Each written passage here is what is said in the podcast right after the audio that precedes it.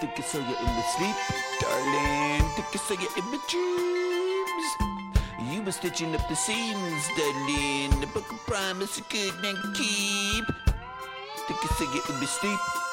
Ooh, darling.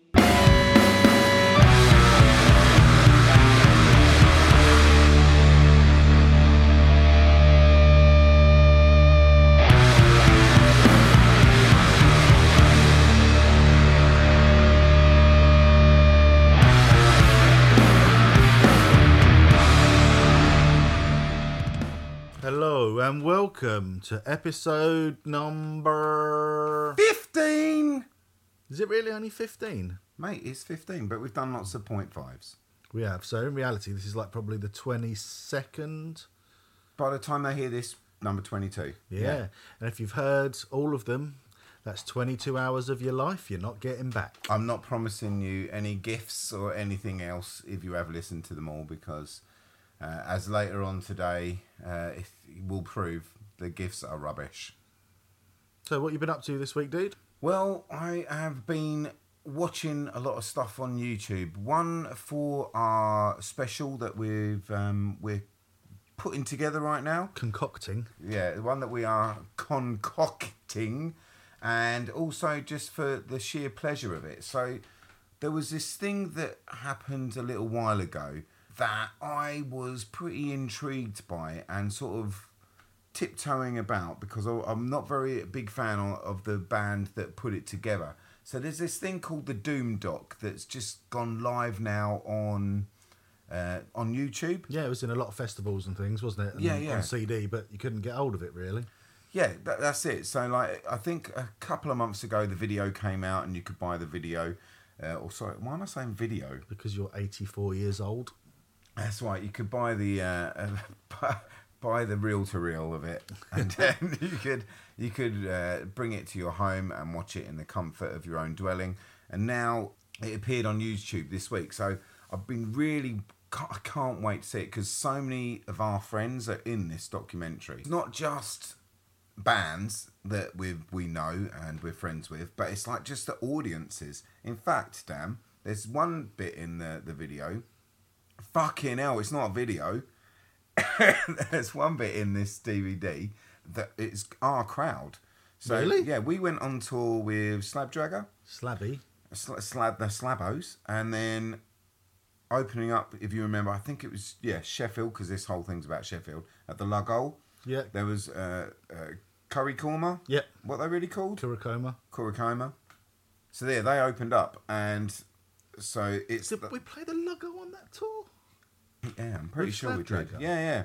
So it was the one where our management came in and saw us. Do you remember that? I think it was that tour. it's definitely The one where the management came to see us, everything was fucked. yeah. Every yeah, that's right. So the, the Curry Korma guys organised it, Oh yeah, and they were to they film were, to film the filming. documentary. Yeah, that's right. So it was that crowd. So uh, the, that crowd that had come to see us and Slabdragger and them that predominantly is in this. So when there's crowd shots, it's a lot of the time it's that crowd. And I, I just oh yeah, I remember, I remember her. Oh, he was really nice to talk to. Oh, awesome. Yeah, and all that. So that was really cool That was an awful gig. mate. Well, that that's what I think. That's why I'm a little bit annoyed at the band and don't really follow them at all. Is purely because that that gig was so poorly organised and they cared so little about us. Once that that part of it was sorted out for them, it was like right, okay, you can do what you like now, sort of thing. Um, uh, and that it pissed me off. So we ended up having like instead of vocals going through a PA. We had vocals that we were having to run through like Yeah, bass cabs or something. Yeah, I remember it being on the floor in front of me, so I couldn't move and pull off my usual stances. Exactly. I don't know. So uh, uh, it, that pissed me off, and maybe that's why I had a sour taste in my mouth. And like, I, I was just my let's say my expectations for the Doom Doc were proper low, and it should not be called a Doom Doc because it's not. Basically, it's the drummer from Curry Korma's band, right, and his um, like six month period of his life, sort of thing, maybe, maybe a year or so, where it's like bands that are travelling into Sheffield and out of Sheffield, what's going on with the scene, the local pubs and clubs, and it's really well put together. Yeah, I watched the first 10 minutes and I will definitely watch the rest of it. But yeah, like you say, there's beautiful shots of Sheffield and there's a little story about the guy getting a bit violent, which I don't quite understand. Well, it sort of plays out like as long as you forget that it's called the Doom Doc because it's not a documentary about doom metal in any way. And I love the female narration as well. It took me a little while to get used to it, but like I, re- I really like that it's uh, that, that she's narrating it. She's got a, a, a lovely voice and it swings from piece to piece. Really cleverly done. I, and like it looks well pro and it feels pro. It's just that it's not a doom doc. It's like this guy's scene. I wish it was like advertised that way because it's like a real personal tale. And uh, yeah, I, I, I've thoroughly enjoyed it to the point where I am probably going to watch it again. Can we watch it soon. together? We can watch it together. We can hold hands, have popcorn. It's gonna it's gonna be a romantic loving. You know, you don't eat popcorn while we're watching something. It's fucking annoying and it should be banned. Oh yeah, I forget you've got that weird thing. People chewing gum. That doesn't happen. Okay. As I say, I thought it was really well shot. One other thing, right? The bands that were getting interviewed, like we've played with loads of them, we're friends with loads of them, and there, there was this great one with the Slabdragger guys. Like a bit later on, when it, it goes to like how um, drugs are very involved in like slow doom or stoner rock and that sort of thing, and like Sam is just like you know when you, you speak to someone that's like smoked way too much weed and like they're sort of mumbling on and like you're like oh god okay okay yeah yeah. He's totally does that. And the, the scene comically finishes like dead cut of when he's lighting up a joint and it goes to the next next thing. I was like the other guys aren't getting a word in here. It's just sam rambling on. I just thought that's so funny. That's like proper clever. Yeah, again, like I really recommend you track it down. I'm still not really into like what they called? Kurokuma. Kurokuma. Yeah. yeah, not into them yet. But like, I'm I'm open again. I'm open. I'm welcoming. Kurokuma? Oh mate, I don't know. We should never have like had that little curry korma thing because I can't think of any other way to say it now. No. No. Yeah, that, that, so that was that one thing, right? So that like set me up for the week because like when I watch anything like that that I enjoy, I think about it like all day and like oh, I just like, like really like that, like this, like this. Then I started like thinking, well, hang on, I've done nothing for this show just because I've been thinking about this documentary or whatever. So I started listening to to albums that I haven't put like put into my ears yet from this year. And there was a band I got blown away, Dan. I got Ooh. blown away. Well, thanks for texting me about it so I could hear it too. Well, I wanted to put this to you because I don't know if you would be into this sort of music anymore. You know how you said the other day you're not really into like in the right headspace to like ska music anymore. Yep. This is sort of a cross between pop punk and post hardcore. The band's called Culture Abuse. The album's called Bay Dream, and like I put this in my notes. I put the word "it's a knockout," right? And I know that's old fashioned, old fashioned. I know it's an old fashioned word, uh, a turn of phrase, but it really is a knockout. It's so good, and like you know how uh, this is how like Pinkerton hit me. So the first listen, I thought, oh, that's good. But then the hooks start to grab you, and then you find like, oh, actually, not only is that hook grab me, but that's really clever, and like I don't hear things like that very often. Tons of that in this album, like tons of it, um, and it's proper swinging, proper fun. Now the singer, right, in the uh, so I watch the videos uh, when I get into something, the next stage is YouTube. So I watch the videos. The videos are well fun, and like there's this one uh, from the new album where they're all like got a window pane or like a thick bit of glass, and it's filmed from underneath, and they're doing all sort of funny shapes over the top of it. It's great, right? And I thought, oh, that singer's a bit chubby, you know, bit of a chubby singer. I, I, But that's all right. I love that. I, I, I love it when like you've got an unconventional looking singer, right? And then the next video again, that's pretty good, pretty fun. Oh, I love that song, great. So then I was like, right, next step, what I do, I go onto YouTube and I put in like a concert. So like I'll watch a concert, and he comes on and he's got bloody cerebral palsy. I kid you not. And I was like, fucking hell, like that takes some guts. Like and like he knocks it out of the park. He's so good, and I, I just don't know how how you can do that. Like it's incredible, and like it made me love them even more. Like I I can't describe like the the the joy I had this week from going from watching that documentary that I really loved to watching Culture Abuse, like getting into them like musically first, then thinking, oh, these videos are actually well good, and then watching that live thing and just thinking, I really need to see this band live now.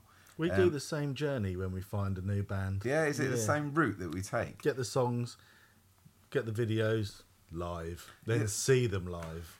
Yeah, that's it. And some, if any one of those steps don't work, then That band's fucked. yeah, they're fucked. They're f- they're, They're dead to dead. us. so yeah, that was my week. So I've had like, and it doesn't often happen. So I'm really chuffed that I got those two this week to deal with. Yeah. And what about you? What do you do? New stuff I got into. In fact, you got me into it, so 'cause I was sort of waiting for you to bring it up. The new Cypress Hill album. Oh, mate, that's well good. Yeah, really good. Uh, you mentioned about Who would have thought that? yeah, they're a band I hadn't thought about for years and years, other than going back and listening to Black Sunday occasionally. He said about the Egyptian sort of feel on the first song, which I get. Kind of reminds me of. Do you remember Das Racist? Oh man, yeah, of uh, course. got that sort of vibe to it. The song that really popped out for me though, because this this album's quite dark, quite threatening, quite seedy sort of feeling. Then all of a sudden, you come across a song called "Oh Na Na," which jumps out suddenly, really poppy, still quite dark, but really poppy. Like, do you remember that song "Hey Ya" by Outkast? yeah, yeah. It's yeah. got that kind of yeah, I vibe know to it. one you're talking about.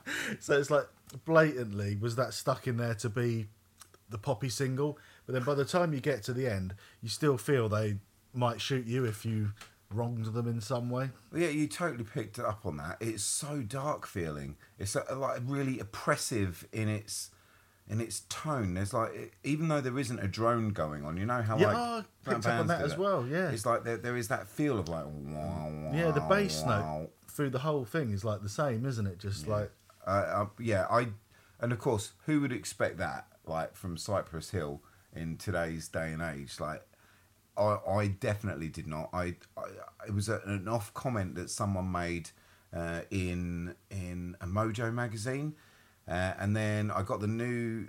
Uh, so that's why I checked it out. And then uh, the, I got the new episode through this week, and it had album of the month. oh wow, Yeah. So I was fuck. Okay, I'm gonna be I'm gonna be getting this then, and got it, and yeah, blown away. haven't listened to it as many times as you have, so I'm I'm two listens deep. But I had no choice but to let you know, just because I just think whenever there's a decent rap thing that I think's decent, like I'm thinking, oh, Daniel might actually love this. Yeah. I did. Yeah. So I'll be definitely there. That's probably going to be what I listen to on the way home. Uh, next up, um, a Beartooth local. No, I don't even know the. Yeah, they must be UK, but no, Who's the band I'm thinking of that are from Margate? I ain't Beartooth. Skylark, No, it's got bear in the title. Someone Bear Bums. no. Anyway, Beartooth Disease, the new album from them I got this week. Um, I'm not the best judge of this kind of music. The vocals are a bit like that Sum 41 happiness. Oh, are they? for me. Okay. But the music's really good underneath it. Quite uh, not like ultra complicated. It's not like Dillinger Escape Plan, but it's, there's quite a lot to it. So that's going to go back for another listen because it's it's a bit off kilter. Have you heard of them before, Beartooth? Yeah, I've heard the name lots of times, but never bothered to listen to them. So when I saw this, I thought, yeah, I'll get that. I reckon you'll be going. Uh, you well, you've, you've already said you're definitely going to download next year. I can't see them because they seem to play every other year, Beartooth. So you'll no doubt be watching them. Well, especially with this uh, new album, Disease, out. Okay, all right, okay. Uh, Jessica was in the car with me when we were listening to it. She didn't like it much. She gave it three J's, Three J's. Oh, that's a good rating system. and that's out of ten. Oh shit! All of a sudden, that's not good. Yeah, and a band I've heard of before, but never really listened to a lot. Have you heard the new Windhand album? I got that this week. I, have heard a track and I enjoyed the track, but I really went full in with the last album and it didn't last long. I must admit, I was really nonplussed. Yeah, I think if you are a metal dude and you, this is the first like stonery doom album you hear to get you into it, then it's all there. It's got the dum dum dum dum dum dum dum dum mid paced sort of Yeah, rhythm. yeah. Um, so some weird guitar effects, long drawn out vocals. The songs are long and drony. My only problem is there's so many other bands that sound like this doing it a lot better. Okay. So it's good. I enjoyed it, and I could listen to it again. But when you compare it to like Mammoth Weed Wizard Bastards' new album, it just kicks the shit out of it. Have you already heard that? Have they sent you it? Yep. You fucker. And It's fucking awesome. oh, mate. I would let you have a copy, but I promised my rock star friend Dave, but I wouldn't. That guy, he's gonna fucking get a slap. Thinks he's all that, doesn't he? That Dave. Well, perhaps if you're a bit nicer to people, they might send you stuff. Yeah, I'm a toe rag. Yeah, that's for sure. But yeah, it's good. And even Jessica said, "Why is they keep doing the same thing over and over?" Oh, And what's her problem? Yeah, well, thirteen. That's a problem. But yeah, don't buy this. Wait and get Mammoth with the blah blah blah blah. New Yeah. album.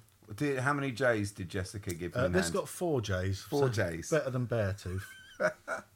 Okay, well, I've only heard one song of it, and uh, yeah, I, I thought it was a lot better than the last record. But as I say, you can't go in from one song and one listen on one song like that. Definitely not. No, it's like they, they do a good song, and then they'd let themselves down on the next one, like no vocals, and it's just a load of guitar-y Ah, delayed okay. bits, and it's like, oh, anyone could fucking stand there and do that. But if it's the first time you've heard that, it would be cool. Okay, there was another two like I got to give them special mentions, like afterthought mentions. Like I can't go into it fully because I haven't listened to them um, that much, but like instantly stood out to me, and I'm definitely to come back. As I say, my week was full, filled up with culture abuse and this doom doc.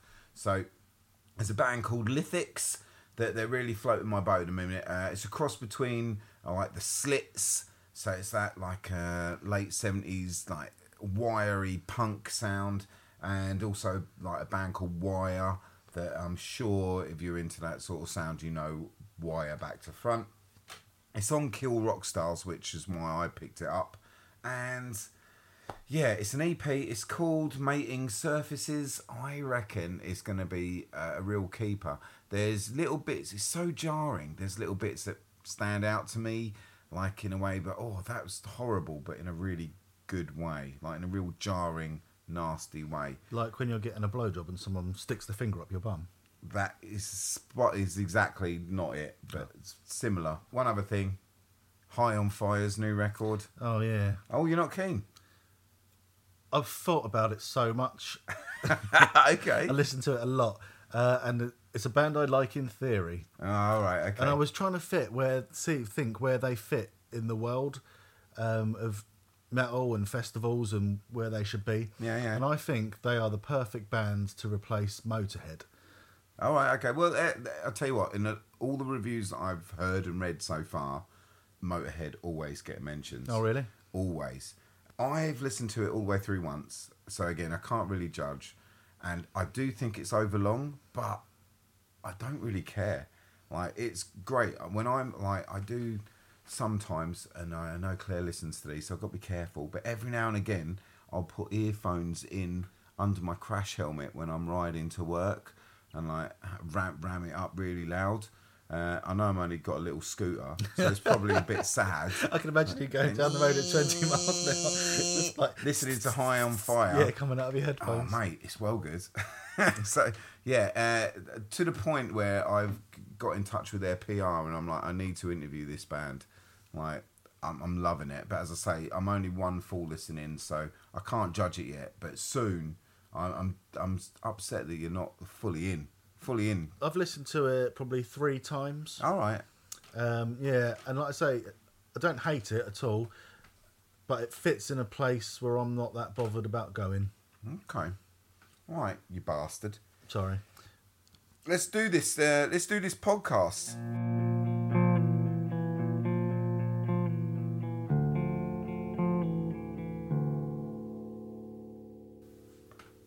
Do you want to do your one first? Mate, I'd fucking love to do my one first. Thanks for asking. Go on then. Right, so I got Kerrang, and we said last week, I think, even that we're going to give Kerrangs and Metal Hammers a rest, but it's a total lie. I did. I went out fucking miles and found something obscure, and you've cunted me off. I yeah, I had to do this Kerrang. Like I've got them now in a set order that I want to do. Like I've got so much that I want to talk about, like of so many different magazines, but this one's just always ends up at the top. Like, and I keep saying no, I can't do this because it's got a friend of ours on the front cover, but I just love this issue. Um, so this one is issue number 1682, 1682. Uh, when you get to that point, why are you still counting, I reckon? Um, August 2017. On the front cover, you've got Milk Teeth and you've got Employed to Serve. Uh, we've got a, a, a very sort of, I would say, a few years long history with Employed to Serve. At least four years. Yeah. It was 2014 when we first met him on that fateful day on Margate Seafront. Oh, Yeah, wow. I remember walking with Justine and JJ, I think it was, uh, showing them where to buy booze. And I only lived round the corner. That's probably the closest I'd ever played to my house. I think that Kerrang really took. I don't know if it was because there was a new editor or whatever, but I remember there was this issue with Black Sabbath on the front cover, and it might have been at the beginning of two 2017 or might have been at the end of 2016. I don't know. Was know. that the Goodbye Black Sabbath one? I think it was. And Nick wrote it, and it was like a really good, honest. Yeah, yeah. Nick Ruskell wrote wrote the feature, and fucking hell, when I when I got that, I just thought, I, like, I put the phone down, like uh, metaphorically. I ain't got time for nothing right now, and like I delved into Kerrang for the first time in years. Like I considered it to be like sort of rock sound, like The um, kids mag. yeah, all right. I didn't want to be so harsh, but if you go in there, like a kidding. Well, I bought it for Jessica because she was into Black Veil Brides at the time, and I'd obviously, you know, have a flick through Yeah, uh, yeah, yeah. when it was lying around, uh, and that bit was like, oh wow, that's fucking awesome. Well, I, I, as I say, because Black Sabbath were on the front cover, I bought it. Um, just thinking he's going to have an interview with Black Sabbath and a bunch of shit. and I was fucking blown away to the point where ever since that, I get it, I get probably one in every two. So that's that's good odds. That's a 50-50. Your maths is on today, on fire, uh, and yeah, the writing's really good. Every si- um, every single issue, there'll be a band that I've not heard of that I at least listen to, like a full album or an EP or something like that. Uh, again, I did with this one. I I just think it's and I, I know the hardcore and I know the like the real metal heads are all like oh, fuck off with Kerrang, but just give it a fucking chance. It's absolutely like top notch again, and it's been that way for well over a year now. Well over a year. Yeah, completely agree with you there. Uh, so this one was from August 17, and it, it had, as I say, Justine from Employed to Serve on the front cover. And that same year, they ended up having like Kerrang's album of the year. So I think we need to like, like just give a little bit of background of me and me and you and our experience with the Employed to Serve guys and gals. So my first memory is, uh, and I wasn't like didn't know anything about Employed to Serve apart from like I had the very first sort of EP stroke album out. I think Grayer than you remember. no, no, before that, it's like it's got like a rear view mirror with. I know exactly what you mean with the skull in it. yeah, I don't know. I can't remember what it's called. You look it up while I, I tell this story. So I was um, I was on Facebook Messenger, like having a chat, trying to arrange, arrange three dates in a row for us, employed to serve, and Bodyhound, and it was like going to be the Holy Roar newbies on tour sort of thing, because we were all new to Holy Roar. Change nothing, regret everything. There we go. So that that's all they had at that time. Bleak. Yeah. Uh, Bleak. I wasn't that much of a fan of that. I really liked it. Yeah, As soon I- as you said we might be touring with them, I was like, fucking never heard of them. Yeah, th- that, that's it. Put that So- on was like, oh. Yeah, so I bought bought my copy of that and uh, made sure I got them to sign it and everything. And I, I must admit, it wasn't that keen. It's all right. The next album, I was blown away by Grayer than you can remember. I loved it. Um, but organising this tour, I wasn't bothered about like Justine and Employed to Serve at all. Like it was the fact that I was speaking to Joseph Thorpe that used to be in Rolo Tomassi, and like that he was like a rock star to me. Uh, and there I am talking to him, and he's just got out of bed, like, and he's in his pajamas, And How like, did you know? Because we were sending each other photos of each other, like of what we were doing at the time and things like that, and just be, being friends. Justine was in on it too. She was sending us photos. It's all right. It wasn't a weird gay thing. Don't get jealous. I'm still yours, Dan. I'm still Fair yours. enough. You still got these photos? Probably. I've still got the photos. Yeah. Uh, anyway, Maybe you could send them to me later. uh, yeah. So I found myself over like Facebook messaging, like becoming friends with like someone that I had as like up on that pedestal of the rockstar thing, and like within like 24 hours of like trying to organise this tour, there was none of that rockstar bollocks anymore. It was just like just friends, like you know, like you normally do. As soon as you get to know anyone, Yeah, well, it's like Brady from Conjurer. He used to like say the same. Oh, look up to you guys. You know, you know that. And then we're talking and that. And now he looks down on us. he looks down and spits. He does. He threw a rock at me last time I met him. He blanked me last time I met him. Prick. Like I pulled up. Uh, I mentioned this on the Holy Roar podcast that I, we pulled up. So we pulled up at Arctangent Festival, and like we hadn't spoken to each other for ages, and we made eye contact. And instead of like going, "Oh, how you doing, buddy?" or anything, just both of us turned our heads away from each other and did. That was it. We didn't even say hello. Didn't see each other for the whole festival, and that was it. That was our communication. We just turned Arctangent? heads. Yeah, yeah, yeah. Arctangent the year before, and I'm going to put this up on the Facebook page. Yeah. There's a beautiful picture of me, you, Brady, and Z, his girlfriend. Oh yeah, that was great. That was when he was down to earth. Yeah, that's before he got too big for his boots. Hey, rock star. He- It's just gone. It's gone to his head. Fucking guy. Uh, yeah. So anyway, anyway. So yeah, I was I was speaking to like Bodyhound organising this thing, and we played um, uh, that tour. We did we do the Lug Hole? We did Margate, we did the Lug Hole, and we did like Nottingham or somewhere stupid like that. No. Oh, where was it? It was Winchester. Wil Wincheap. No. Wincheap's the other side of Canterbury, mate. Yeah, it's not that. It's Wor Walsall. No. No. Warrington. Warrington. I don't know. It becomes with a W. Oh, motherfucker. It wasn't Winchester because that's the Yeah, it wasn't. Um, Worthing. no. It was a small town. The venue was up a lot of stairs. I do remember you wore a wife beater. I remember that because there's, There's a video videos. Yeah. The Phoenix. Phoenix. Could have been. Win. We, Right, fuck you. I'm googling this shit. So we played this tour, and it was like the first time. the Um, Firefly Worcester. Worcester. Thank you, Dan. Worcester. I knew it was Wor. I knew it was Wor. Uh, anyway, so we, we played these three shows, and it was just three shows. But we really bonded really well with Employed to Serve.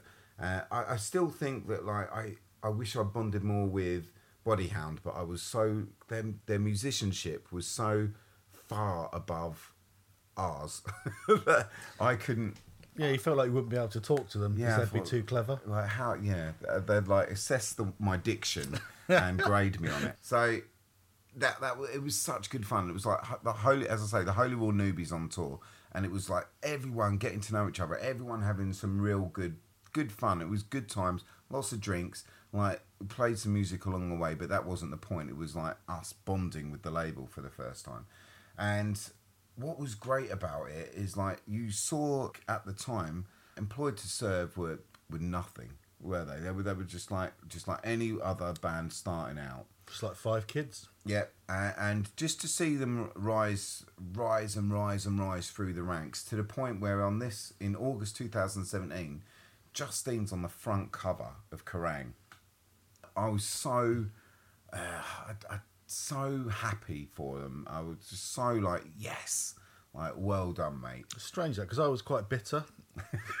I was like, fuck's sake. Those asses. that should be me on the front cover. Um, I think that that front cover is one of my favourites. I really do. It's so bright and garish. It's like the old Kerrang, um, where it used to be like for kids. Uh, but like, and when you open it, it, the graphics are done so well as well. So uh, again, it looks really kiddie. There's like dolls' heads and things. But then, Yeah, Justine does look sometimes like, why am I standing here holding a doll's yeah, head? yeah, true. In fact, I thought it was weird that you actually bothered to send through the photos of this one for me to read because clearly I've still got that copy I didn't. away. I didn't know that you still had it. I didn't honestly. Um, but it's a really great interview. Like both of the girls are like uh, giving it some. Like uh, Becky from Milk Teeth does come across as a lot shyer. Justine's got a bit more bravado about her, but it's really. I don't know. It's just one of those things that I just think, you know, we're breaking through. Like as as as a group uh, of of friends and mates, like it's great to see people like do doing well in the mainstream press. Like I, as a as a young nipper, I would have been like, "Ugh, what a bunch of sellouts. I'd look at us and just be like, what a bunch of sellouts. But like when you grow up and you've got a bit of sense. In But you haven't head- sold out. What have you sold? Exactly. What you, You ain't got any fucking yeah. money. Yeah, you're not even selling records. you know, it's just like you, you've you've got a few guys uh, and girls like that are writing Kerrang, um, editing Kerrang, publishing photos in Kerrang, and they're li- like supporting bands they love. And that I just think like good on Kerrang, good on Employed to Serve. The one thing I want to say about Milk Teeth, like I'm I've never been in with Milk Teeth, and I really disliked the the purple EP, but that yellow EP that came out before it, um, I discovered that after after the purple one, and that's well good. Like I really had to to like take take all my dissings of Milk Teeth back because there's a song called "Okaying Your Okayness." It is a grunge belter. It really is a grunge belter. It's so catchy, I've never even listened to them. mate. I, honestly, I thought it was an odd pairing to have them two on the front cover. I think it was to, Together. to celebrate their tour because they were touring together Yeah. at the time. Um, uh, yeah, uh, the- my my only other memory of Milk Teeth was at Heavy Festival when we played Heavy in 2015. They were on the main stage and their equipment started malfunctioning, and they had like a little brat attack. Like they were getting really bratty and like they said something over the mic that has always stuck with me, and they said something like, uh, "This festival uh, ain't ain't for us anyway," or something like that, and like threw their equipment down and walked off stage. Really? Yeah, it was like, oh, that's childish. You know, if you if your equipment fucks up or something, you should be ganging together and like making it like a, you know, play for yourselves or something. You know, you want to be putting the best you can possibly put at a festival. Uh, in front of all these new potential fans, and like they were just like, no, we're, we're. It came across as if we're we're too good for this festival. That's how I felt in the crowd watching it, and whether they thought that or not, I don't know. But like, I was a bit, a bit. That's why I didn't really go into them after that. Saying that though, musically, you can't deny it. Like that Yellow EP, proper killer. I'm to the point where I'm really looking forward to a new album coming out, and I think they're a three piece now as well. So maybe they've got rid of the chaff, the mouthy chaff, and uh, the, the the three heroes are left. Who knows? I'm gonna have to give it a listen. I think. I would. Okaying your okayness is where I would start. Because if you're into that, you, you might well fall smack back into the Rex. Next up. I can see you've got Enter Shikari written there. Yeah. Right. What about it? Where are you going? Well, what's well in for? Because, like, I'm going to talk about them because it's my, my little bit of my magazine. Fair enough. How dare you? But I want to talk about someone else that I love truly, Chester Bennington. Uh, he of um, uh, pretend test tube metal band Linkin Park. That's Yeah. what they're called. Um, I like fair enough. He's dead, right? Fair enough. Like I get it. It's not fair to his family. No, it's sad. Like, I It's understand awful. that. What I really don't like about magazines, right? What I really don't like about magazines, I'm going to say it one more time. What I really don't like about magazines is when people draw pictures, right, and send them in, and then they're published. What's wrong with that? Oh, mate. That's a way for them to express their grief. It's so cheesy. I hate it. when you die soon from a heart attack, and I draw a picture of you and send it into Kerrang, and Claire sees it, that's going to be a beautiful moment for her. You just do a stick picture, but with a big fat belly and a little head on top with the arms poking out. Going, Paul. rest in Paul. Rest in Paul. Uh, yeah, anyway, don't draw fucking pictures. I don't care how old you are. They're like, that, I don't know. I, That's that- wrong. You draw what you want.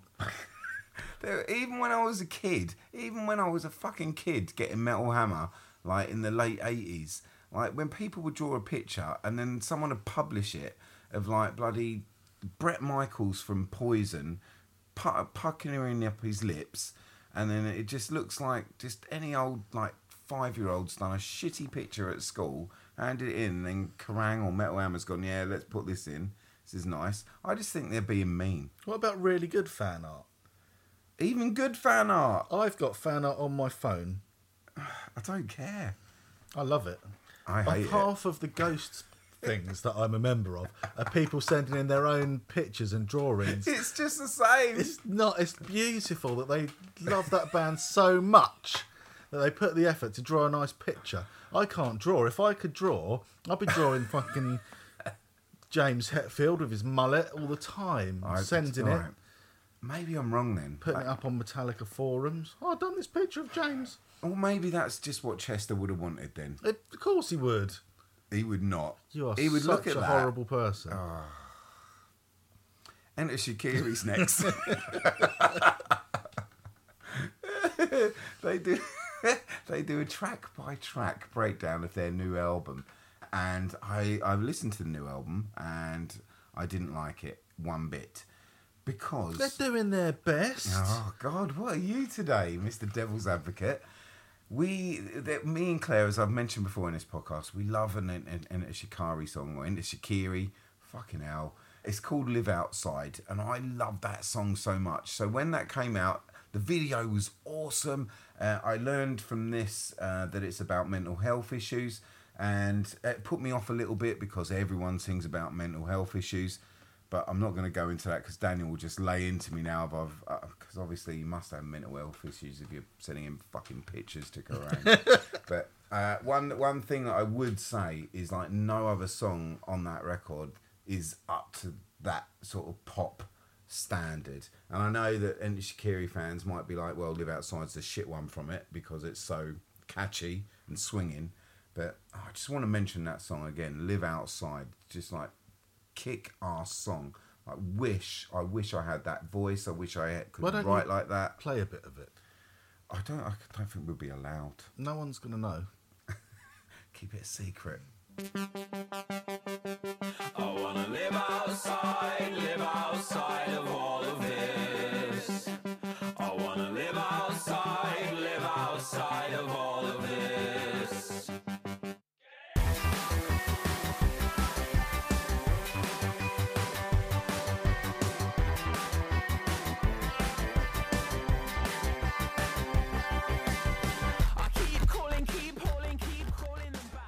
Now, admit, I don't like the rap bits. the rap bits are shit, but like, I don't care. Like, it sounds like Freddie Mercury without being like too overblown. I love it. So, as I said a little bit earlier, Dan, I like to discover new bands from magazines, right? So, in this one, and by the way, your one, I really couldn't be fucking wanting to. Like, the main bands in your one, I was like, I don't want to discover any new bands. Get to how disappointing Oh. my magazine was in a minute. Okay, there's two bands in this magazine that are like completely new to me. Why I didn't pick up on them in the past, I don't know. Because as I say, like me and you, we've had this since it come out. A band called Big Joanie. Now this is three black women. They play more indie rock, and it's very feminist. Like this is quite a feminist issue, I I would say as well. It comes across that way. I don't know if it was like meant to be, but it, but just the way it interviews like all the women in it. So, Big Joanie, never heard of them. Stick them in. I did not expect this band to be in Kerrang at all. Like it's very indie rock, uh, very early sort of early eighties in some way. Well, it's rock. not shit indie '90s pop indie crap. No, no, no, no, no, no, no. It take it's it's it's much more like Kill Rock Stars sort of thing. All right. Um, but very very loose, a little bit fey in a way as well. So it's a little bit jangly without being jangly. It's really hard to describe unless you actually just fire up a song and play it. But they're a, a, a feminist trio. I, I don't know. I just think I watched a bit of them live as well, and the songs live were nowhere near as good as they were like on the, the record. And again, as I said earlier, it, that sort of thing puts me off a little bit. So I was like, fair enough. Maybe I'll prefer this other band. Now, this other band, War on Women, Singer gave a really good interview in Kerrang, so I'm like, I'm I'm fired up, like feminist, strong, and then when it came on, it was like nothing, like like it was just like them in a car park sort of thing, the normal like video that you would get, like her raging. Again, I was a bit disappointed. Are these a young band or? Yeah, well, I don't know. She, I would say she's she's not a spring chicken, but you know, um, definitely like a big, massive like uh, young female fan base. Like when you when you go onto their Facebook uh, and look at the comments and stuff, but like War on Women again, another band I've not heard of. So I was like proper intrigued, and like what she was saying was like proper right on, and like made made me want to listen to them more. But, but yeah, I just thought, and one thing I will mention, I just didn't think it went the whole hog. It should have gone further. Like if, I reckon if she'd gone just a bit more, like Venom Prison. yeah, a bit more feminist. If she just pushed it a little bit further, like in your face, just a little bit, it just seems like a bit too safe. Again, hearing one or two songs, it's hard to judge, and I know I've just been quite harsh, but I was really looking forward to like having these two female like bands, like just like to to rage at me, and I didn't get it. So I, I went back to Big Joanie, and that's the band I'm going to take from this one. Uh, so I've kept them on my save little profile of bands that I want to check out when they've got something new out. So yeah, that's all I got from this magazine. Again, it it's a standout with Kerrang at the moment. Like if you are like I'm not going to get Kerrang, so shut up, then no, I won't shut up. I think you should get it, and I think you would recommend that people do too. Just like get the odd one. Uh, you'll be surprised at how good the writing is these days. Yeah, and how much the smaller bands are coming into it now as well. The underground's being held up on there as well. Yeah, hundred percent. Like absolutely love this issue, and I, I'm loving Kerrang again. So all good.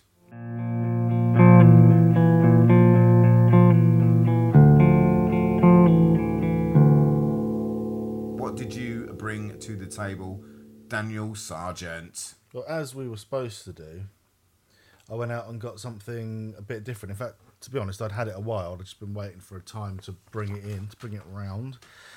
Hit Parader with Ozzy Osbourne on the front cover from 2007. He's back.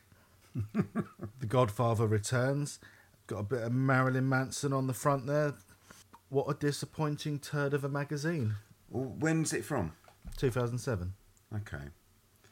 That the front cover, right, makes me think. Oh, hello. I Yeah. like. I like it. That's why I bought it. It looked Yeah. quite cool. And I can't tell if it's a photoshopped crow going into Ozzy Osbourne's mouth and he's just handing there with a limp wrist. Let's have a look. No, because the bird, the bird's there. The bird is there. It's it's creating a shadow, but that could easily just be photoshopped on. Hit Parader wouldn't do that. They they wouldn't cheat you, Dad. Are they a bastion of honesty? Yeah. Well, I'm still going to burn this later. Oh shit. What, what what what great stuff did you uh, take from Hit Parader, Dad? Feels very American straight away, obviously, which it is, uh, just by the sheer number of adverts in oh, it again. no, not again. Weirdly, the reviews section is right at the front, and there's actually, to be fair, quite a cool spin on it because they take each each album and then two people give their opinion on it, which you think, oh, cool. So someone's gonna slag it and someone's gonna bring out the good parts, but they don't.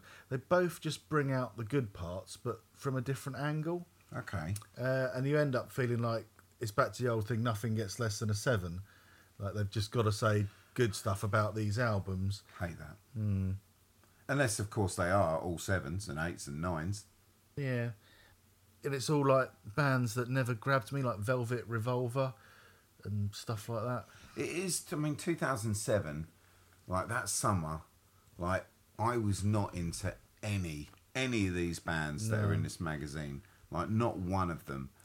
Uh, it was a time I don't know what the fuck I was listening to either, because I must have got back into like reading Mojo and just listening to like obscure indie stuff, and like uh, I, I remember at that period because I, I fancied myself as a bit of a journalist that I was I was really into like discovering old bands, and I was writing my book about the '80s. So I guess if you call that old, but like I was really into like looking for old '80s bands, which were mainly pop and new wave.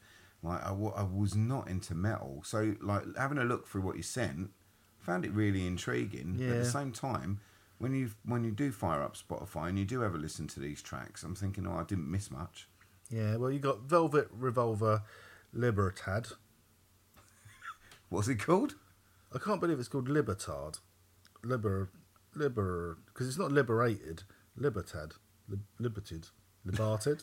Why did you say Libertad? oh, fuck knows. Uh, you got Chris Cornell solo album. Oh, Oh right, yeah. Ozzy yeah. Osbourne, Black Rain, come on. Machine Head, The Blackening. Lordi, which we'll come to later. Oh God. Yeah, and it's just like like you say, none of those bands are. They're all like, there's nothing new or excited in there. It's like either Soundgarden's solo project or fucking what were Stone Temple Pilots and Guns N' Roses being mashed together to try and pull something out of that mess. But I mean, you mentioned Ozzy, and like when I got into Black Sabbath, I did rediscover like all my the old Ozzy albums, and like I went up to Black Rain, and I thought like there was a period before Black Rain where he was fucking horrible. There's this cover version album that he did. I think like maybe it's called Undercover. Um, let me have a quick look. I might have written it down. Yeah, Undercovers. It was called. Horrible, horrible, horrible. Like doing John Lennon covers or whatever. Just like so banal and shit. And then a year later, he comes out with Black Rain. Proper good album, I thought. But again, is it is it as good as Bark at the Moon? No. Is it Sabbath? No. we'll get back to Mr. Ozzy Osbourne later. All right, mate. Um, Marilyn Manson interview. Now, at first, I, I don't like him. You know that. Everyone knows that. Um, It's common knowledge. it's common knowledge. Even he knows it. He fucking does. He knows. Looks like a cool interview at first. It's quite chunky and big picture of him on one side, which if you like his face, you'd like. Good face. Yeah, good face. Uh, Tim Abbott. It's mostly uh, Tim Abbott writes the article, and it's mostly him gushing over Marilyn Manson. To be honest, there's only really about three chunks of Marilyn Manson's own words. Oh, that's weird. It's like little sound bites with loads of filler from the journalist, and it's all stock bullshit. Like, you know, just like pop quotes like "My challenge is challenging myself," um, which he says about opening a new gallery because he doesn't want to be uh, predictable, and oh, it's just like pretentious as fuck, really. Well, at this time he was like massive rock star, I'd have thought Marilyn Manson was on his way out by this time. but he was he would still made it. He was like the you can't say he wasn't a rock star at this point. No, He and he's going on about, was. oh yeah, I want to be a, I want to direct a movie. What the fuck qualifies you to direct a movie? Just Money. because you're Marilyn Manson? Money. It's not Rob Zombie. Wow. Like, yeah, but imagine, imagine what would come out of Marilyn Manson's mind. Wow. Yeah, I would love him to like. Maybe he has directed a movie. He was in He was he was in the biker show Sons of Sons of Anarchy. Anarchy. Yeah, Sorry, what do you call it? Sons of Anarchy. It's anarchy. Is it? Anarchy. I don't get words wrong. Are you are you from uh, like that's like how someone from Cornwall would say it? I'm fucking Cornish, mate. All right, sorry. It's the only Take bit of uh, Cornish I've got left in me. Is that word? All right, that's all that's left. Okay. Anarchy in the UK. I wanna be anarchy. Fair enough. Yeah. Yeah. Uh, then there's a bit on a band called Heaven and Hell, who I hadn't really heard of before. Yeah. Uh, Black Sabbath, back with Dio, originally to do. Don't make that fucking noise while I'm talking. Sorry. Uh, back with Dio to do originally three songs and then end up doing like a load of tour and touring and things with it. Uh, they couldn't call themselves Black Sabbath though because of Ozzy and Sharon. Oh, again, she's just such a cunt.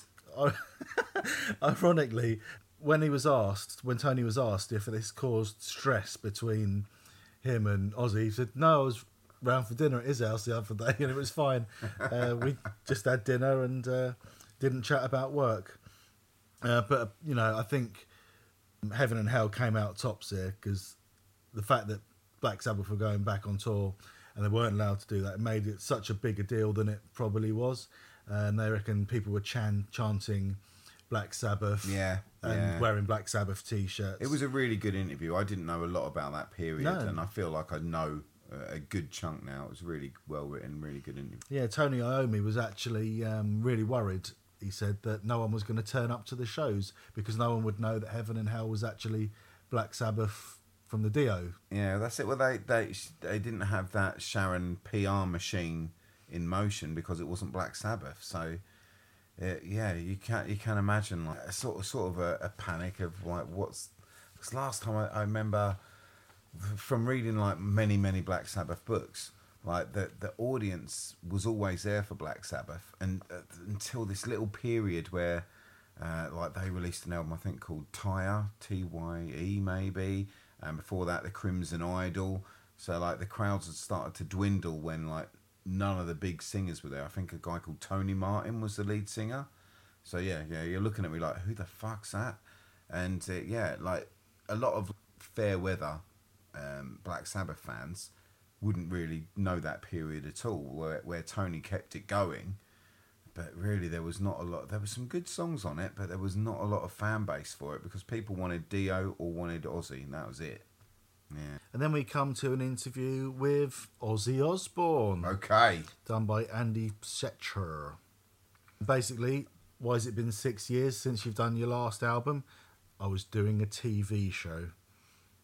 You know what that TV show is, don't you? yeah yeah what, what was it Family Guy. family guy Uh, he's got a home studio now, uh, which is great. Apart from the fact that Sharon can drop by and make sure he's doing work and not chatting with Zakk Wylde. mate. Imagine that! Like you're Ozzy Osbourne and you're scared like your wife is going to come and she tell you off. she cracks the whip. Like cracks the whip. Like and I, I remember interviews with him beforehand so i must have kept in touch somehow where he was pushing that undercovers album like so no new songs just all cover versions. And like it was like a passion thing that sharon had let him do. It's like that's a weird way to be like that was his passion project he really wanted to rediscover the, the songs and sharon like let it go ahead like it's weird it's just weird There's a nice uh, paragraph where he gives Zakk Wylde some props, calls him his right arm. Um, now that's what I don't get. Can Ozzy even play guitar? He doesn't write these riffs, does he? He can barely sing. We had a little bit on one of our earlier shows about how Sharon fucked over one of the guys. Yeah, yeah, from from uh, oh, Allegedly. from yeah, from one of those early records. Yeah, Yeah. Uh, well, I wonder, is, has that happened to Zakk Wylde? Because all Zakk Wylde's riffs sound like you know it's Zakk Wylde playing that guitar riff. So all those things that he plays on of Ozzy's, he must have come up with those riffs and wrote those songs. Well, I th- even if Because there's no the way case- Ozzy picked up a guitar and started playing like Zakk Wylde, is there? Yeah, that's true. And if the song's just credited to Ozzy Osbourne, well, that's Sharon, like business 101. But at the same time, like Zakk's still there. Zakk's been there forever. Like he knows the deal. Who knows what the deal is? But I just think, like you know, that thing where, like you mentioned earlier in the quote, where, like, um, who's a guitar player in Black Sabbath? Tony Iommi. Thanks, mate. Whew. Oh, I'm glad he ain't listening. Uh, yeah, so Tony, when Tony mentioned like the business side of things, wasn't sure whether people would come there or whether like it, it, that's just the business side of things, you know, because of Ozzy uh, and they had dinner or whatever. Now that's weird because that's how they see it. When you're at our level, like business thing doesn't come into it. Like it's all about like how you treat people and stuff like that. When there's millions of pounds at stake, I think you've got to do that business thing, or else you could potentially lose millions, uh, or you know, in Ozzy's case, maybe tens of millions just from not having a contract signed. And if you want to be part of the Ozzy entourage, then yeah, sign it. If you don't, they'll get someone else to do it, like Sharon said. Like I think there is that cut off, that financial cut off point. Don't you? You must think that. or do you just think like it's cuntish? You shouldn't do it. Yeah, I could never fuck someone over like that. But that they won't see it as fucking it over, as they, as both of them said, it's business. Well, the last guitarist on the interview felt Yeah, he fucked felt over. fucked over. Yeah. They actually talk about heaven and hell in Ozzy's interview as well.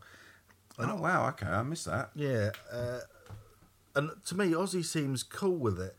Uh, Well, certainly cool with the fact that Heaven and Hell are playing. He sort of acknowledges, well, yeah, I'm off doing my own thing. I'm doing a TV show and all that, uh, and I can't expect Tony and Geezer to sit around and do nothing and wait for me. But he now it sort of goes on to say, but Sabbath is me and the lads. You know, if Dio's there, it's got to be something else because it's not Sabbath because I'm Sabbath. Right, okay. Uh, but then he does acknowledge that he all the fact that the fans like Dio and that is a part of the history. So he's not saying that shit. I don't want anything to do with it. He's just saying that's something else. Dio's great. I like Dio too. yeah, Um, but that's not Black Sabbath. Black Sabbath is me. I think yeah, I, I think at that point. point, And I think it's Yeah. Sharon making him say that as well. mate, he's not just a puppet though, is he? He's a man. He's not. He's mad. He's a man. He's a nutcase. What do you think in that case? He like uses Sharon as like a shield, so we can say, "Well, no, I don't want that," but we're going to make it sound like it's you that's saying it, and I can still be the lovable old guy that wanders round and picks up dog shit. Maybe, maybe that. I'm that getting deep here. I think maybe that could be right. I've unravelled a conspiracy. Or maybe that's a subconscious thing that he's doing. I, regardless, I think Sharon rules that roost.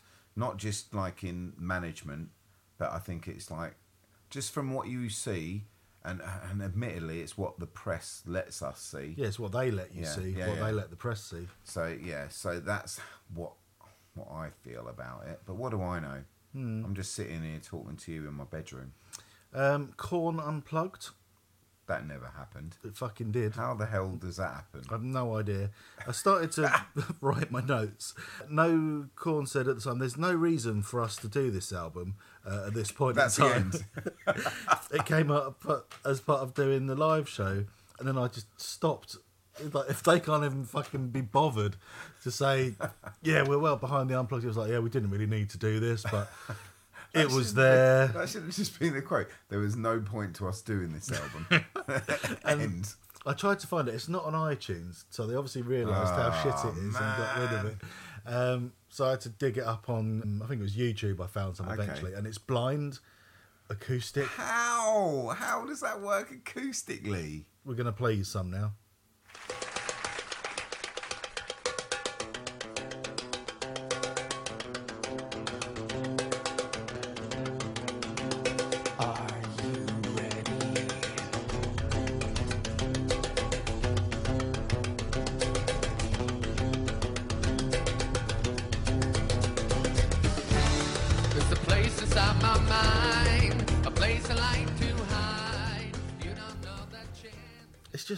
Awful.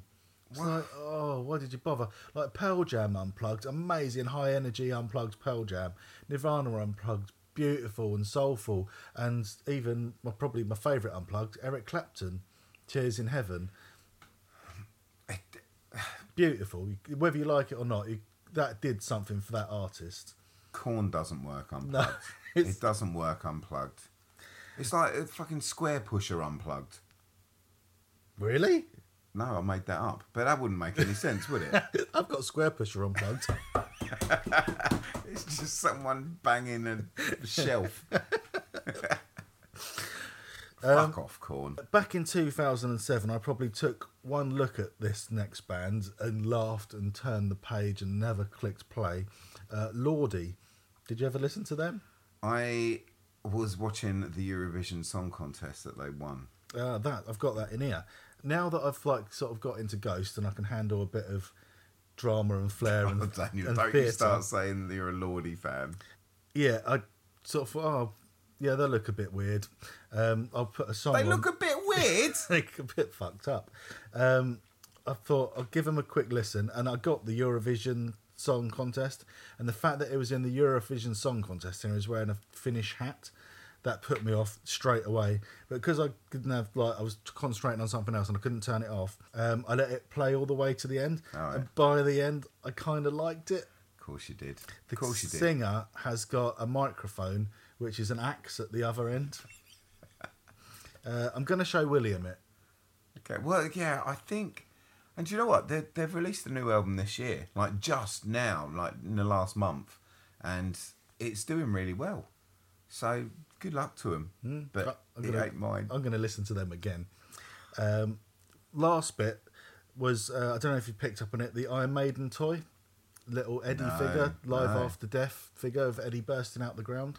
No, not Why at all. you didn't remember? That doesn't have any significance to you. I might have. They might have a little bit of significance. You bought it for me for my birthday. Did I? Yeah, Oh, probably in 2007. I've still got it. I do. I do remember you having that. I don't remember me buying it though. Yeah, definitely. Because I was like, well, like chuffed. I'm so nice. You are. That was a good thought out present. Why can't I remember buying it for you? Did I steal it? It's been a else? long time. I guess. There's been a lot of birthdays between There then and now. has, yeah. I was thinking of I'm gonna get you something for Christmas, and I'm gonna give it to you on air. Do you want to do Christmas presents? Yeah, let's do it on air for the Christmas episode. Fair enough. okay. Yeah. Uh, so overall, Dan, You can't just sell it. whatever you get me, I'll keep forever. Right. Um, Yeah, fucking overall, always bringing it up, always bringing up that fucking rancid CD. overall, all over, I would not buy Hit Parader. Do you know what this is? Not not including um, Interpol Times last week, right? But two on the trot for you magazines you've really disliked. Do you know that? Because remember the other one you said you were going to set fire to, and I've saved it to sell on eBay, sort of thing. Yeah. And now this one, I imagine, same. Just, you're not interested. Don't want to see it again. Nah. Weird. Why you keep choosing ones that you're not, you're not a- fan of? Was this like Well, I the didn't front know cover? if I was a good? fan or not. Ah, I see. Right. Okay. Um, because I needed to find out. I'm, I'm a bit disappointed with Hit Parade because I remember it from my youth being well good, but of course that wasn't a different era of music. So maybe we don't give up. Don't give up on Hit Parader. We'll give it another go later on. Sound good? Yeah, we'll get an older issue. Older issue. So I guess this is where we're wrapping things up. We, we've done Kerrang, we've done Hit Parader. We've talked about all the new albums. Oh man, we've done a lot today. Thanks for listening, people. Oh, don't forget to press subscribe on the iTunes. You can contact Daniel Sargent on Twitter. He is at Hellchild619 and also Hellchild619 on Instagram. I think. Pretty good, wasn't it? You're going to get into voiceover work. No, no, I'm too ugly.